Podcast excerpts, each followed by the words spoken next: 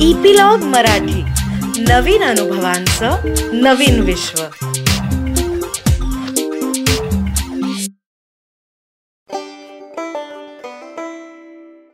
नमस्कार. मी अनघा मुनूरकर. आपल्यासाठी घेऊन येत आहे आजोळी घालवलेल्या सुंदर दिवसांच्या आठवणी व गोष्टींचा फुलोरा आजोळ. भाग नऊ. खुळी घाडी. मागच्या भागात आपण गावातील महादेवाच्या देवळात जाऊन तेथील दर्शन घेतले चला आता ऐकूया पुढचा भाग खुळी घाडी आमरायांचे काम शेती भाती व तत्सम कामे करायला बाबू मालपेकर बरीच वर्षे होता. तसेच एवढे सगळे येणार म्हणून आजी अजून जास्तीच्या बायांना कामाला बोलवायची.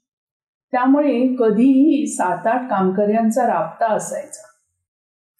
आजोबा आजी त्यांच्याशी मालवणीत बोलत. माझ्या आईलाही थोडी बहुत ती भाषा यायची. आम्हा मुलांना मात्र त्या भाषेचा गंध नसायचा.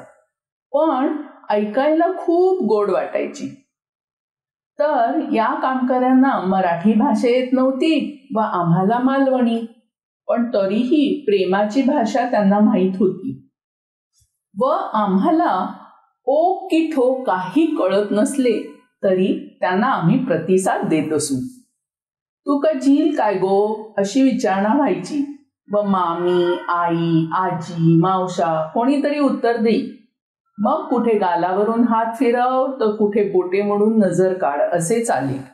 मुंबईचे पाहुणे म्हणून कौतुकाने बघत. परंतु या सगळ्यात स्मरणात राहिली ती म्हणजे खुळी घाणी उतार वयात ती काम करू शकत नव्हती. त्यामुळे आमच्याच बागेतून मिरच्या कृष्ण कमळे खुडायची व आम्हालाच विकायची. आम्हाला दिसतं समोर समोर ती मिरच्या खुडते तरीही आजोबा पैसे देऊन तिची बोळवण करायचे. भाऊंना मी कर्ज दिले असं काही बाई म्हणायची. एकदा आईने आजोबांना विचारले सुद्धा कसलं कर्ज म्हणते यो? आजोबा हसून म्हणायचे अगं तिचं काय ऐकते? खुळी ती. ती आली की पडवीच्या एका कोपऱ्यात बसायची. व कधी गाणं म्हणायची तर कधी गप्पा मारायची. अशी करमणूक करायची. तिची काठी आम्ही पळवायचो. मग आमच्या पाठी ती मारायला धावे.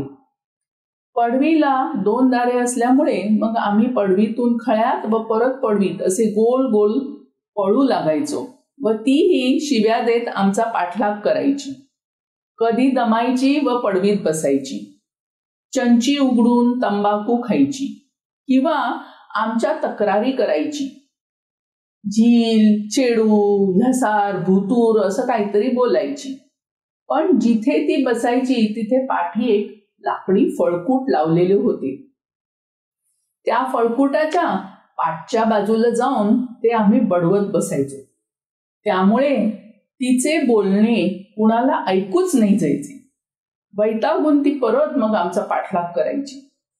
मोठ्यांच्या हे लक्षात आले की आम्हाला जब्बर ओरडाव असे आजी तिला काही अन्न शिधा देत असे. आम्ही म्हणायचो अगं ती तर काहीच काम करत नाही येते बसते आणि जाते.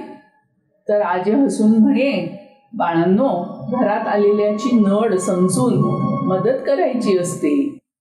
निघताना ती म्हणायची की ती उद्यापासून येणार नाही. पण परत दोन दिवसांनी हजर. त्या निरागस वयात तिची मजबुरी आम्हाला कळत नव्हती. ना कधी कोणी तिची कहाणी आम्हाला सांगितली. आम्ही त्रास देणार हे तिला माहीत असेलही. पण मुंबई पुण्याचे पाहुणे आले की तिच्या हातावर पै पैसा दिला जाईल त्यामुळे आमचा त्रास होत असतानाही ती यायची. आम्ही आपले तिला आमचे मनोरंजनाचे साधन करून टाकले होते. तिला आम्ही नाहक ती त्रास द्यायचो असा आता विचार येतो आणि जीव कासावीस होतो.